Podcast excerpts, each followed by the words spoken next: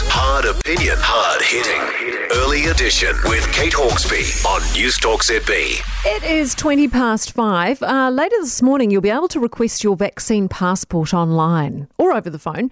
Uh, you'll need the passport to access, you know, hospitality, retail festivals, sporting events, church. The passport will be valid for six months uh, because booster shots will be required for ongoing protection. So you will only be able to prove this for six months until you might need another booster. With us now on this AUT computer science expert, Ken Johnson. Morning, Ken. Good morning. Hi. So the government's recommending for people to wait a day or two before requesting it uh, to ease demand on the IT system. I mean, is anyone going to listen to that? You think it'll be swamped?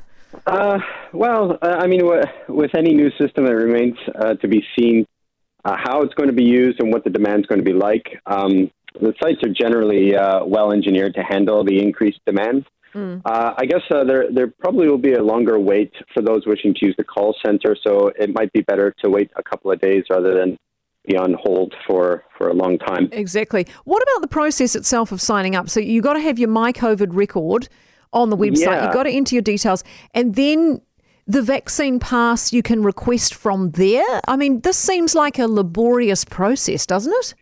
Uh, it's not too bad. Uh, so you go to, uh, uh, as you said, you go on to the to the My COVID record website, and you create an account just like you would any other digital service that that we use daily.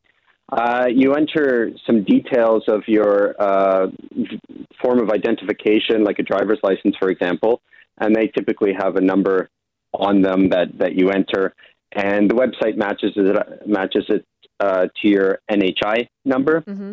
And from that, you can just request a pass, and you can receive that uh, via email to save on your phone. So is that instant? So you request the pass and it comes straight away, or is that something people are going to be uh, waiting presumab- for? Presumably, uh, I, I, suspect that it would be generated from your uh, your vaccination records, but I've not uh, used the, the, site yet. I've just uh, logged into my COVID record. Yeah, would... why can't my COVID record be it? You know, why can't I mean that that's got all the details you need on it. Why couldn't you just download that into your digital folder, which they're asking you to do, and use that?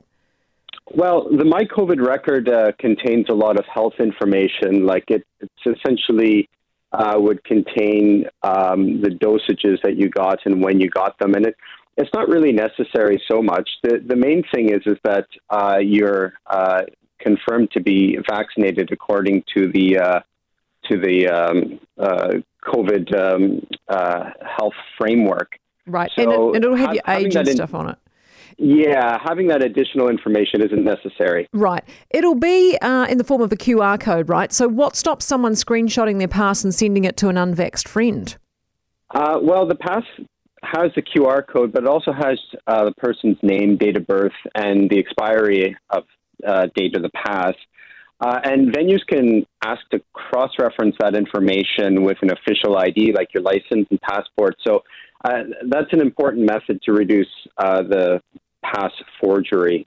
So mm-hmm. it, it, would become difficult to uh, to use that. Right. Well, let's hope that it goes smoothly. Ken, thank you very much for being with us this morning. Ken Johnson, AUT computer science expert. Just, just it's hard to hard to have faith that this is just going to be seamless, isn't it? I mean, first problem is going to be website crashing. Second problem is people saying I never got my pass. Third problem is the, there's then there's going to be fraud. I mean, hopefully none of that occurs and it does happen. Someone's just writing to me now saying, uh, Kate, I've had the COVID app for a while. A lot of the information they send as an email confirmation, etc., can end up in your junk folder. So good to let people know, uh, as it will be easier to sign on and in. Um, thank you for the heads up there, Graham. So that's a good tip. Have a look out in your junk folder.